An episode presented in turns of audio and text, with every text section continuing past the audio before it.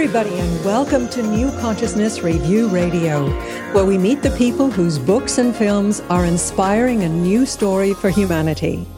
I'm your host, Miriam Knight, and our guest today is Matthew Fox, a theologian, an educator, and a modern day prophet whose new book, The Pope's War Why Ratzinger's Secret Crusade Has Imperiled the Church and How It Can Be Saved.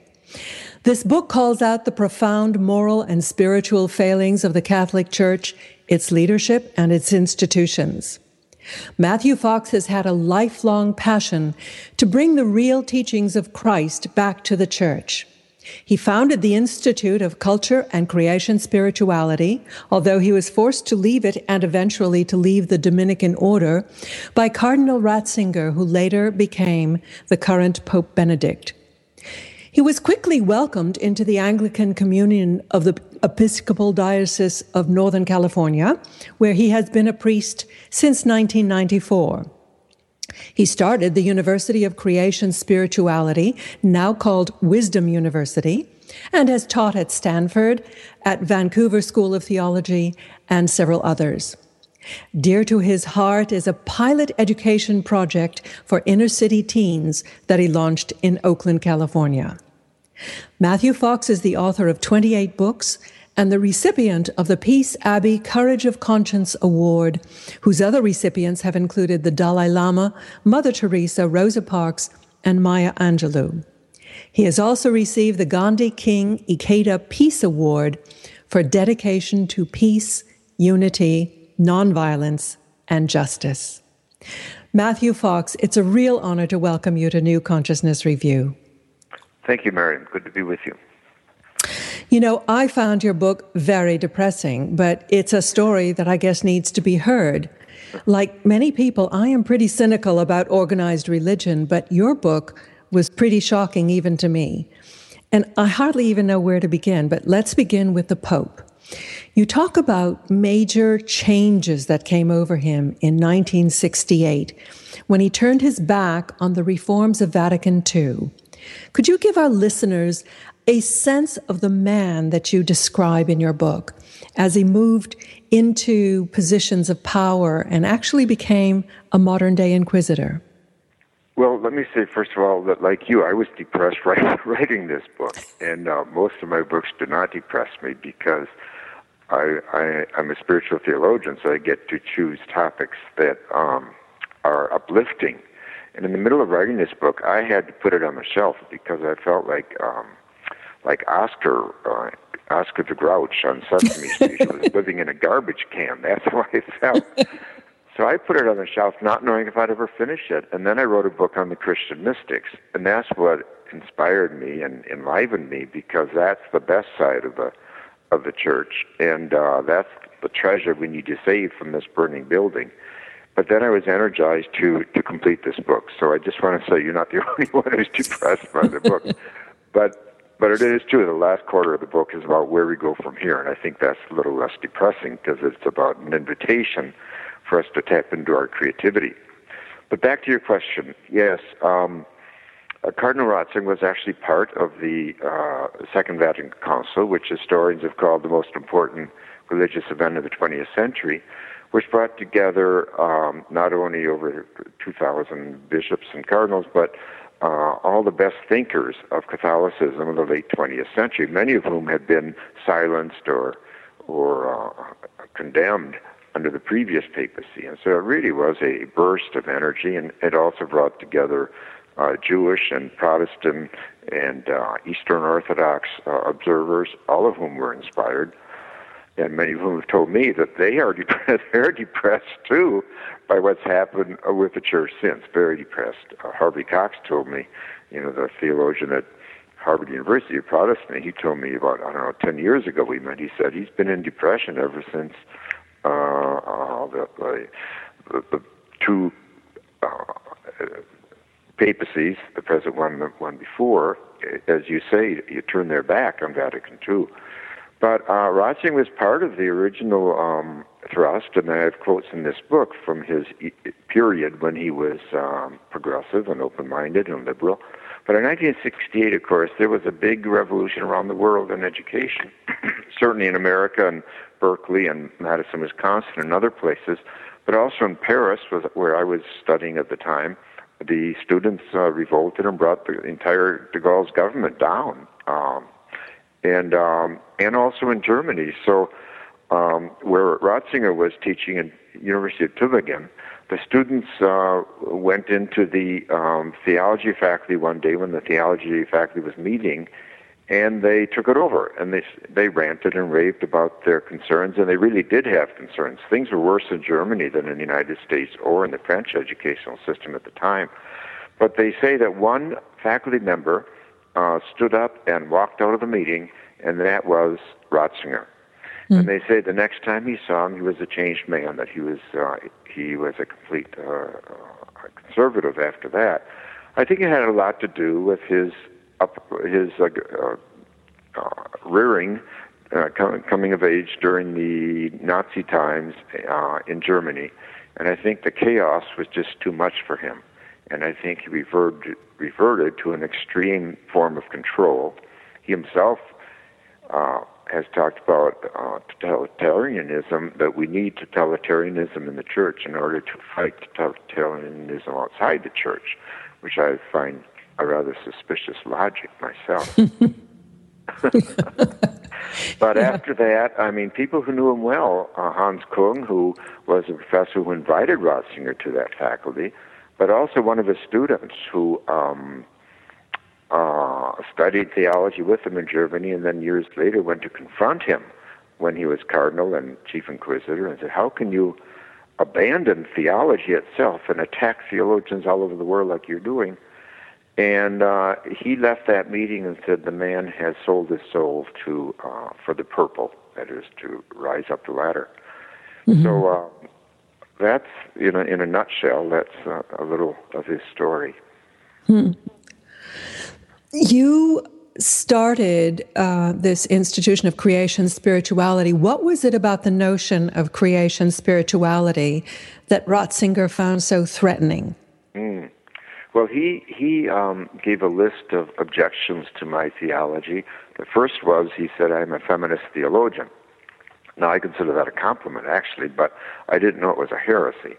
But Ratzinger is extremely sensitive, shall we say, to uh, women's uh, theology, women's rights. Uh, it's sensitive in the sense of um, ready to pounce on it at any chance he can. Um, his second objection was that I call God Mother. Again, another issue of women and the feminine side of God, of which he is totally terrified. Um, and of course, I proved that all the medieval mystics worthy of the name called God Mother, including Meister Eckhart, Julian of Norwich, Mechtilde Magdeburg, uh, and others. Uh, another objection was that I worked too closely with Native Americans. I'm not sure what that means, but I do know I've learned a lot from Native American uh, spiritual practice and um, philosophy, and uh, I consider it extremely um, evolved and wise. And we need their perspective today. Um, of course, he did not like my book on original blessing. He's much more committed to original sin. and yet I've proven in that book that Jesus never heard of original sin. No Jews ever heard of original sin. How can you build a, a religion on Jesus' teaching when he never even heard the concept? The first time original sin was used was in the fourth century with St. Augustine, which is also the first time that the church took over the empire. So I think original sin has more to more to do with running an empire efficiently uh, than it does with uh, uh, uh, preaching the message of Jesus. So the list goes on like that. It's not very edifying, and I think it's much more political. It's than it, it's like a Rorschach test of. Uh, of uh, who the Vatican is. Oh, he complains that I call God child. Well, I don't know what Christmas is about, if not that, you know. Meister Eckhart, yeah, the great 14th century mystic says God is novissimus, the newest thing there is, and that so so God is always young, as he says, and always new. So I think that what that reveals, just as his Ratzinger's attacks on the feminine side of God reveal his sexism, so his attacks on on the, the youthfulness of God reveal his um, his cynicism and his adultism. Well, I find the whole obsession of the church with sexuality to be incomprehensible in a spiritual institution. It's it's uh, it, it really feels sick. How how did this come about? Well, first of all, I fully agree. It is sick. I mean, it's this is psychology 101, isn't it? You're obsessed with sex, and you and and remember, I mean, they have attacked mercilessly. By they, I mean the previous pope and, and Ratzinger, and using Ratzinger as his hatchet man for for over 20 years as the chief inquisitor. They attacked the wonderful movement of liberation theology in base communities in Latin America, which are made up of tremendously courageous um, uh, Christians who have stood up to military regimes and dictators like Pinochet, who tortured them, murdered them, killed them. Of course, Oscar Romero was one of their leaders. He was murdered while while saying mass. Uh, I talk in this book I some length about Bishop Casaldáliga, this wonderful, saintly, mystical, poetic bishop in the Amazon who who is busy defending the rainforest and uh, and the indigenous people the rainforest. He was actually silenced by Ratzinger. So I mean, it goes on and on. So, uh, you know, uh, uh, I'm getting back to your question, but what I want to do is point out that on the one hand, they are attacking adult, what I would call adult um, morality, which is the struggle for justice against injustice. They're attacking that viciously. But on the other hand, as you say, they are preoccupied, completely preoccupied with sins of putting condoms on you know, in a time of AIDS in Africa and and birth control, but in fact there there are plenty of human beings on the planet, and and the whole planet is suffering from from uh, the excess mm. of of human uh, footprints uh, yeah. on the planet. So, um, you know, and then and this this prurient uh, attitude of being a peeping tom or something, telling adults how to run their sexual lives, and of course the homophobia is is ratcheted up to to whole new decibels. Um, all this is just what you say. It's it's sick, and um, and you say, how did we get there? Well, part of it is Saint Augustine, the fourth century theologian, who was very um, uh, he was Neoplatonic, very dualistic. He was he also um, worked for a while in, in a Manichaean philosophy, which is extremely anti-body and anti-matter. But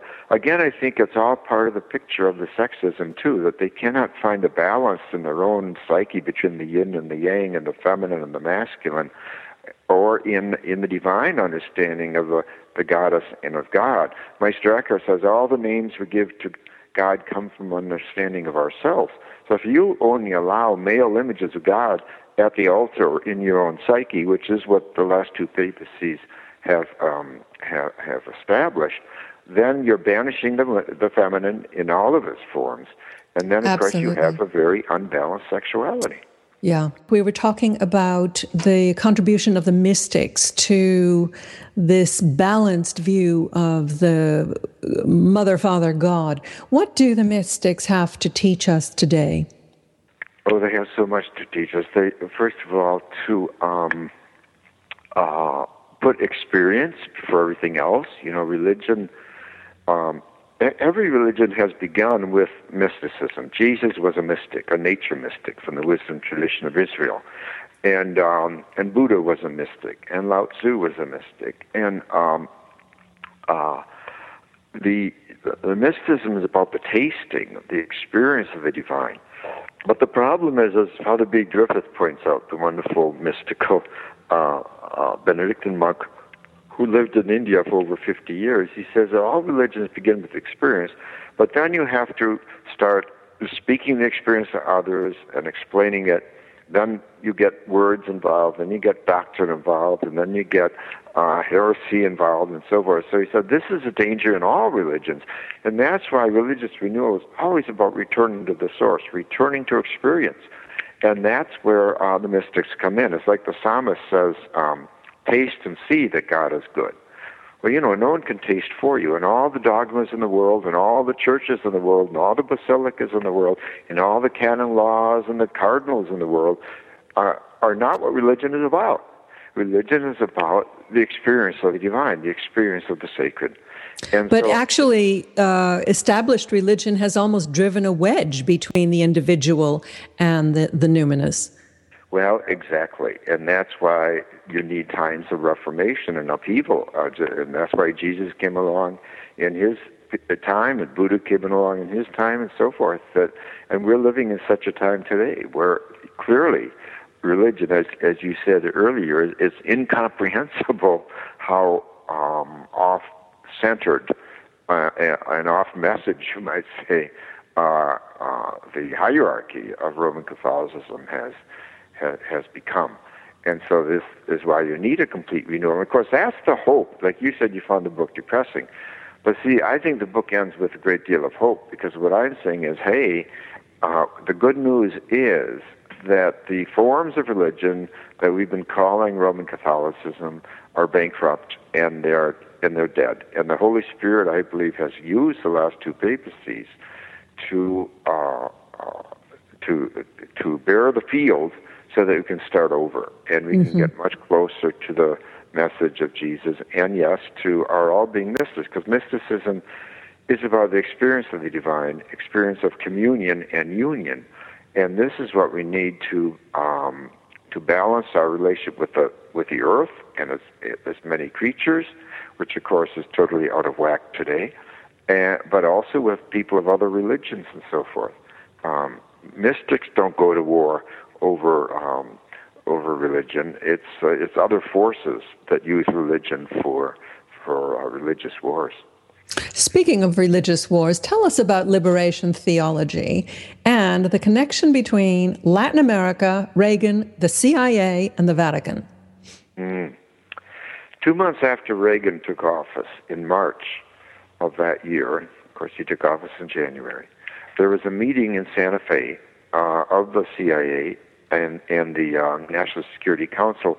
And the basic question was this what can we do to destroy liberation theology in Latin America?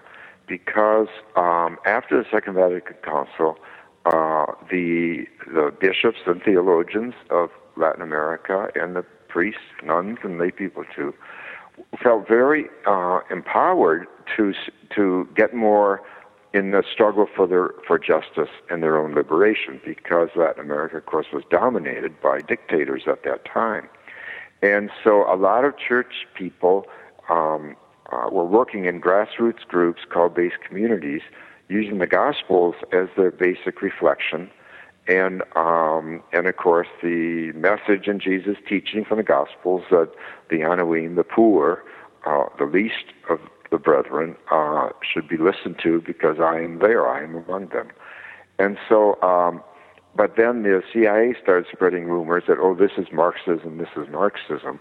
Well, uh, it isn't, it's Christianity. But anyway, um, so they, they decided at this meeting, the uh, National Security Council, that they could not destroy Latin American theology, but they could divide it. They could split the church. And, and they they did it this way. They went to the Pope, John Paul II, who of course was Polish, and they gave him lots and lots of cash. In fact, the head of CIA, his name was Casey, and who, by the way, he and his wife very much backed his father Maciel, who turned out to be a complete, uh, completely sick human being. Mm. Uh, he made 29 trips personally, the head of CIA, with sachets full of cash to give to the Pope, to give to Solidarity, the union movement in Poland that was fighting the Soviets, and um, and that had its effect. Uh, it helped. It helped. It assisted in bringing down the Soviet Empire in Poland. However, there was like a quid pro quo, and in exchange, the Pope went after liberation theolo- theologians, base community movements, and of course, they went after the peace movement in North America, such as Archbishop Hunthausen, a very saintly man in Seattle who had the courage to stand up uh, uh, against uh, the Vietnam War and refused to pay his income taxes, and they even went after him. So um, uh, that's just part of the of the uh, back and forth uh, between the extreme right Catholic Casey, who was head of CIA at the time, and uh, the Pope, and uh, the attacks on the liberation theology, which really were vicious, and so much so that today they've replaced all these uh, uh, justice-oriented bishops and cardinals, many of whom now are old or have died even, with Opus Dei uh, bishops and cardinals all over Latin America. And Opus Dei is an extreme right-wing group uh, uh, started by a fascist priest in Spain, and uh, it, it smacks of fascism everywhere it is. Why do you think Opus Dei and the other organizations like it in other countries found such fertile ground in the Catholic Church? Well, that's a really important question, but I think that uh, they appeal to the um, the Pope, Pope John Paul II, and Ratzinger too, for several reasons. One is that they really had no theology whatsoever, other than ideology. And you mentioned uh, there's there's the Opus Dei, there's Communion and Liberation in Italy, there's a Legion of Christ, which was Father Maciel's group. Between the three of them, they have not produced one theologian. What they produce is armies of canon lawyers. They know how to game the system. And uh, we know for a fact, of course, that um, finances are a very, very big part of it. For example, when I was in Germany a few years ago, uh, a German uh, uh, newspaper reporter took me to tea downtown Frankfurt and he said, "Look out the window." He said, "You see all those skyscrapers being built? There are about six of them right in my view." He said they're all about finance because a head of finance is moving from Switzerland to Frankfurt because of the euro and EU. And he said at the top of every one of those skyscrapers there will be Opus Dei. So that was a, a real revelation, how deeply Opus Dei is involved in the finances, especially of Europe. Um, and of course, they're very involved in the media in the United States. They love to go to where the power is. The, the greatest traitor in American history was this fellow about whom they wrote a, they did a, Hollywood did a movie, um, Hanssen, who is in jail now, but he, he uh, revealed more secrets and got more of our spies murdered than anyone in history, and he was Opus Dei, a daily communicant and an Opus Dei member at the FBI, untouched for 20 years hmm. uh, while they are while giving away all our state secrets. So um, they also are extremely um, they get in line these these people, and that's the kind of layperson that the popes these two popes want. They want people who just line up and shut up and obey whatever the pope has to say. So that really appeals to them. And I think the, the third thing, besides the money and the ideology uh, they're they're all anti-liberation theology. That the they're they have a preferential option for the rich and the powerful rather than for the poor. But also they produce priests because um, you you create this very very tight. Se- it's like a sect. It definitely is a sect. Each one of these is a sect, and they um, talk about their founders as being saintly and, and even the Legion of Christ, you take vows never to um, say anything bad about the founder and so on. It's very odd. But they tend to draw a lot of, quote, vocations, unquote, both men and women who, who apparently want to be uh, in, in this kind of uh, uh, uh, really passive mode of just doing whatever they're told to do and not using their minds. And again, though, as I say, there's no theology involved. It's mm. very little mind work there. It's about obedience, which is really uh. scary because isn't that what we learned from the Nazi times that obedience can be yeah. extremely dangerous? Absolutely. Well, I'm going to spare our listeners the really, really gory details. Move on. Now In, you've got my interest up. what do you think of the reading? You're the one who wrote them. In, uh, in 2005, you created 95 theses that called for fundamental reform of the church, and you nailed them to the door of Wittenberg Cathedral, where Martin Luther nailed his original 95 theses in the 16th century. What were they about? And was this just a symbolic act, or are you seeing the beginnings of a new Reformation? Well, I remember the night before um, I went to Wittenberg, I was in a nearby town.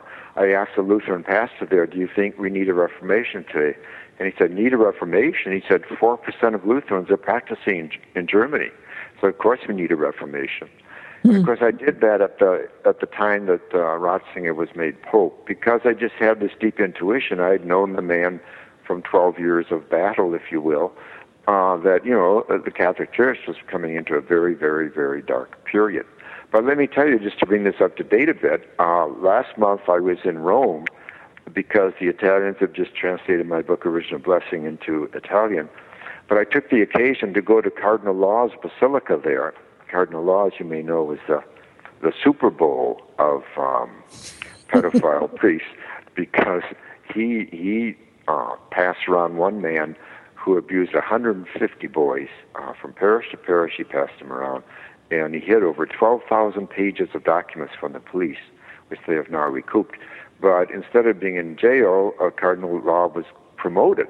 He was given a fourth century Basilica Maria Maggiore in uh, Rome to look over. And so I went to Maria Maggiore last month with my 95 theses translated into Italian now, and we posted them at the at the front of the door there. We had a little press conference, if you will, or a number of people came. I remember one man, about 44, Italian man, came up to me and he said, I used to call myself a Catholic. He said, now I just call myself a Christian.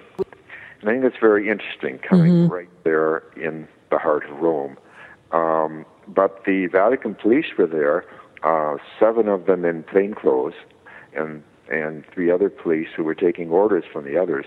One of them actually beat up the man who was holding my, the camera in this, so much so he had a bruise and a big bruise the next day on his back. Right.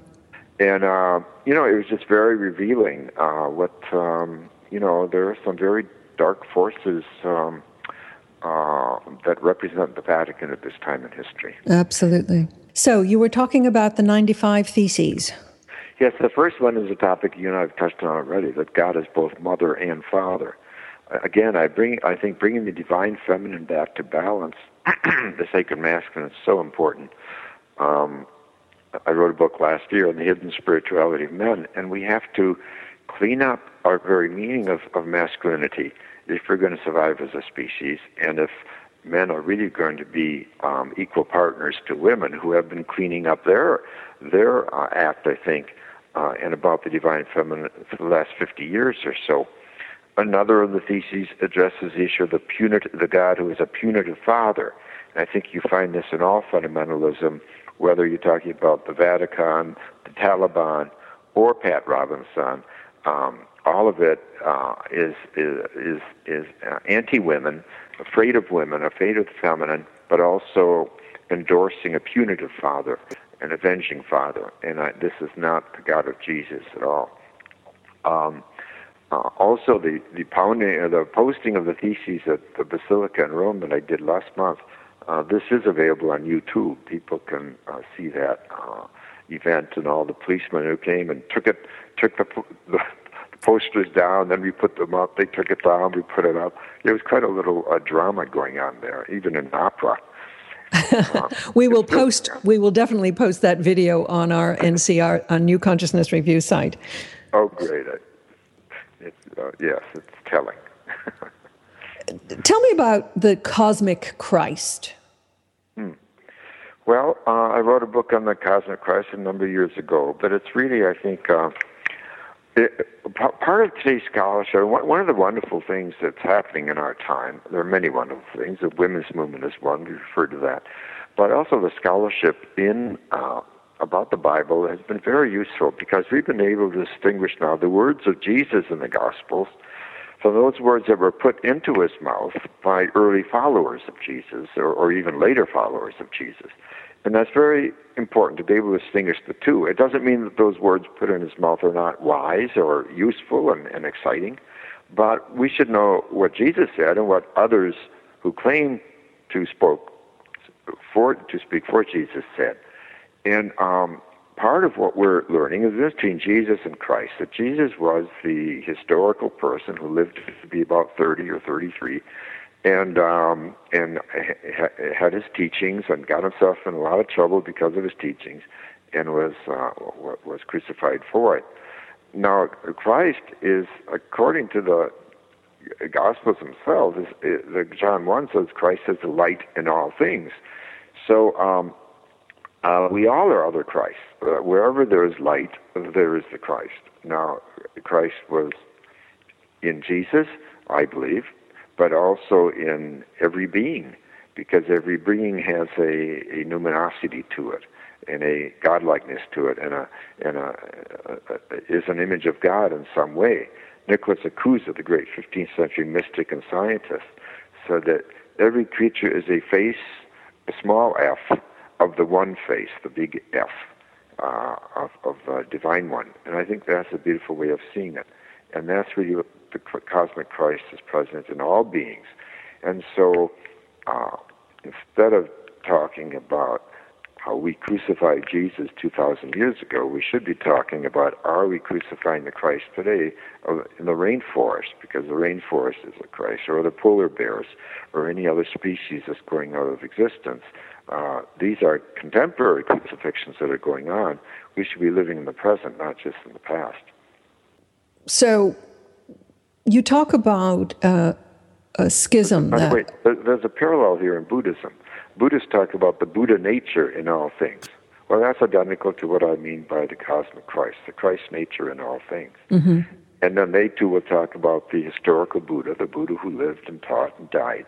And that's just like the historical Jesus. So, so would you say that the, the, the Christ nature is, is effectively the mystical part that unites all religions? Yes, yes. Uh, very good. Yeah, the cosmic Christ is the is the archetype of mysticism. Really, it is a pattern that connects. To use a, an ancient term, it actually comes from the wisdom literature of Israel. The pattern that connects, and um, uh, and it is, as you say, universal. Mm-hmm. Mm-hmm. And it it doesn't have to be called the Christ if that carries a lot of baggage with some people, which it does. Again, Buddha nature is another naming and uh, there, there, an image of God is another is another naming. Shekinah mm-hmm. is another mm-hmm. naming. Mm-hmm. So um, it it behooves us to kind of open up our vocabulary a little uh, to realize that any all mysticism is, as William James said, ineffable. Words words don't work. My Meister says we stammer whenever we talk about God or God experience. We stammer. And so no, no one word should be frozen as this is the only term, because you're talking about deeply experiential uh, uh, realities, and none of that can be locked down in mere words. Well, you're you're um, a, a, a, passionate churchman. You still, um, I would guess, have deep feelings for the Catholic Church. Do you feel it can be saved? Not in its present form, absolutely not. It's beyond redemption. I quote a fellow in the book who's 34 years old. He's Polish, grew up in Poland, obviously grew up Catholic. He's now in New York City doing marvelous things, working with um, street youth in New York City. It's just it's just amazing the results he's getting. But I told him about this book and so forth, and he said to me, he said, reform? He said, there's nothing left to reform. The only question is who gets the buildings so uh, I think this is how the young are experiencing religion today. And again, I, I find this very hopeful because it's a real invitation to start over, to push the restart button on Christianity. And Jesus himself talked about the old wineskins that can't hold the wine anymore.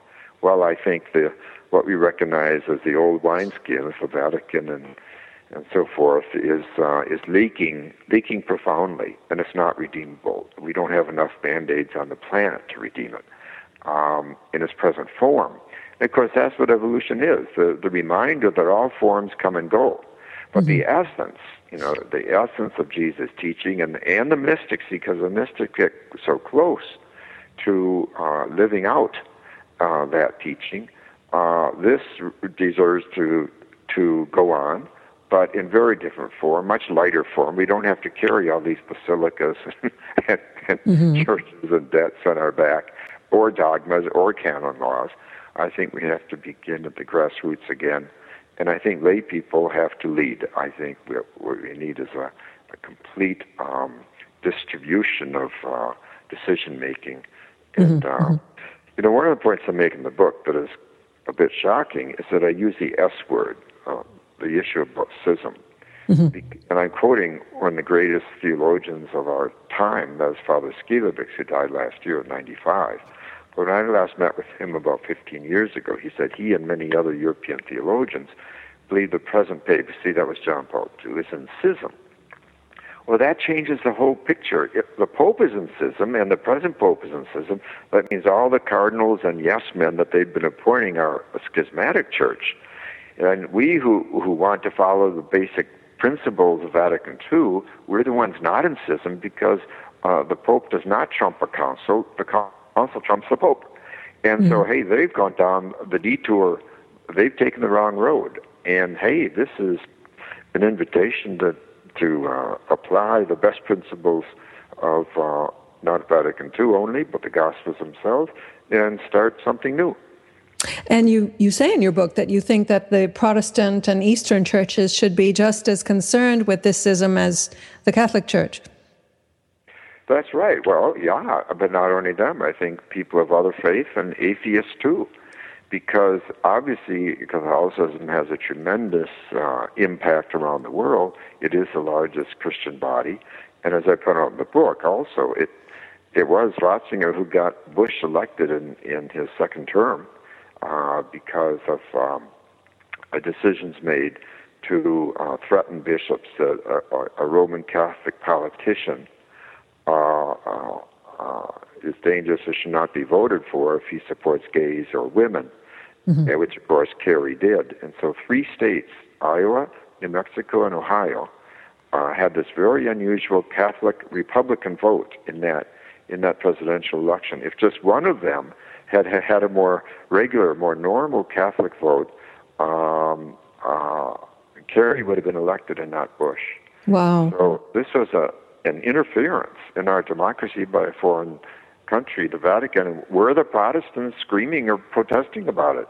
Uh, it's amazing how muted that uh, that that news was, mm-hmm.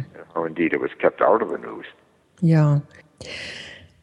When you speak of the crisis in the Catholic Church, what I'm hearing is actually describing a dynamic that we see throughout modern society, especially in politics, big industry, and banking. It's, it's the attitude of the ends justifying the means. There seems to be a total lack of compassion or sense of responsibility for others. Do you think that the answer lies in spirituality or a renewal of spirituality? I certainly do. Um, I think um, that's where our integrity is born and nourished and uh, developed. And of course, when we fail, which we all do at times, that it's uh, reconstructed and so forth. Um, I think community is very important. That's why um, churches have a role to play. But community should should uh, precede any commitment to um, just dogma or or power structure and so forth. And you, the real failure of the of the hierarchy, for example, to deal well with the pedophile crisis is is is, is scary because it shows that other values other than defending children were really the decision making um, and therefore moral basis for um, for ignoring this crisis and indeed uh, hiding it. So um, you know, there's no spirituality without courage. And a lot of these bishops and, and cardinals have been appointed in the last 40 years are not men of courage. They are sycophants. They are people who, who say yes to anything that the punitive father says. Uh, just get in line and obey. That is why the lesson from the Nazi times is so important today that we must put responsibility uh, before uh, comfort and obedience. And mm that is what spirituality is about, isn't it? It is about taking a stand about justice and about the children and about others who are endangered. You know, you, you did talk about in your book about all these priests and theologians being hounded and excommunicated while the pedophiles were protected. Do you think that Ratzinger truly believes that he has a mandate from God, or is it just power and control? I think it's power and control. Now, now what he believes or what he makes up in his mind to believe, I, I'm not in a place to judge that, but I think that it's clearly about power and control. And I end the book with that list, what I call the Wailing Wall of mm-hmm. 92 theologians and others who've been silenced and condemned, and from all over the world. It's not just an American thing. it's an international thing. This this contemporary in- Inquisition. Previous Inquisitions were were more or less uh, located uh, in Rome or in Spain and then in Latin America, but this one is absolutely global because, of course, of the globalization of of, uh, of news and so forth today, and they can get to you much faster today. But no, it's definitely about power, and uh, even when you think about what sexual abuse is, it's it's a power trip, really, mm-hmm. more than a sexual trip. It's about control. So, um, uh, so you're and, and you're I, talking. I talk, you're talking about pulling the power back into the hands of the, the grassroots, into the lay people, into the communities. You even talk about home churches. Yes, definitely. That's that's where where things begin anew, and that's where the Christian church began with home churches, storefront churches, and of course the catacombs. Mm-hmm. And um, uh, I think that that is that kind of return to the the grassroots that, that is essential. And the next generation uh, deserves a much healthier religion. And it's not going to come from top down. It just isn't. Uh, it has to come from the bottom up.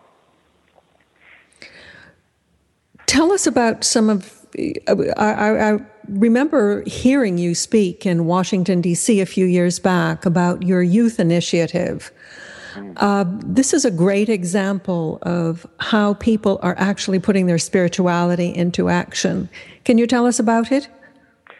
Well, we did a pilot program for two years in Oakland, California, where I live, um, to see if we couldn't reinvent education from the inner city out. You know, 72% of black boys today in America are not graduating from high school. 72%. So I asked, well, now, does that mean these boys are dumb, or is education dumb? That we're defining it in a way that is boring to young people today. Um, and so uh, I worked with uh, young people, teenagers, high school age, who were dropping out for the most part. And the key was creativity, that we had them making movies, DVDs, about things they were passionate about, but also bringing in values so that the values were mixed in with, uh, with um, the, the things they were excited about. And, and the result was amazing. Uh, 100% of them said they wanted to stay in school now because they rediscovered the joy of learning. I remember a black kid who was a senior turned to me one day and he said, This is the first time in four years of high school that anyone's asked me to express myself creatively. Mm. Creativity is much more important than exams, let me tell you, uh, when it comes to exciting the, the mind and, um, uh, and exciting young people to get excited about learning. And uh, there's just too much emphasis on tests in our culture today in our schools, and not enough on uh, wisdom that's inside these young people that needs to come out and needs to be celebrated. Once you open up the mind, they will be learning the rest of their life. But if you never open it up, if you discourage them by dumping nothing but tests on them, and they feel unconnected to the whole process, they will leave. And of course, when they leave without the education, uh, all of society suffers from that. Uh, a, a, jail is much more expensive than a school, than mm. going to school. And by extension, you use the same approach to renewing spirituality through your cosmic masses, right? Well, that's right. Again, creativity is so important. And when I became an Episcopal priest, I was I did it in order to work with young people who were bringing rave into liturgy in, in northern England. So I brought this this idea to America, and we've had over 90 of these masses now. We call them the cosmic mass, where people dance instead of sit in benches. And there are a lot of images through VJs and so forth, and of course we have DJs and rap. We're using these contemporary languages, which are marvelous languages for celebration, uh, to to tell the deep stories of our our traditions. And the result is people come of all ages and of all denominations, and um, it's very powerful to be able to dance your prayers and just instead of just sit and read them from a book. Oh my goodness, that's boring. well, of course, the Afri- African American churches knew that a long time ago. Exactly, and so do Native Americans. You know, you don't bring a book into a sweat lodge. Absolutely.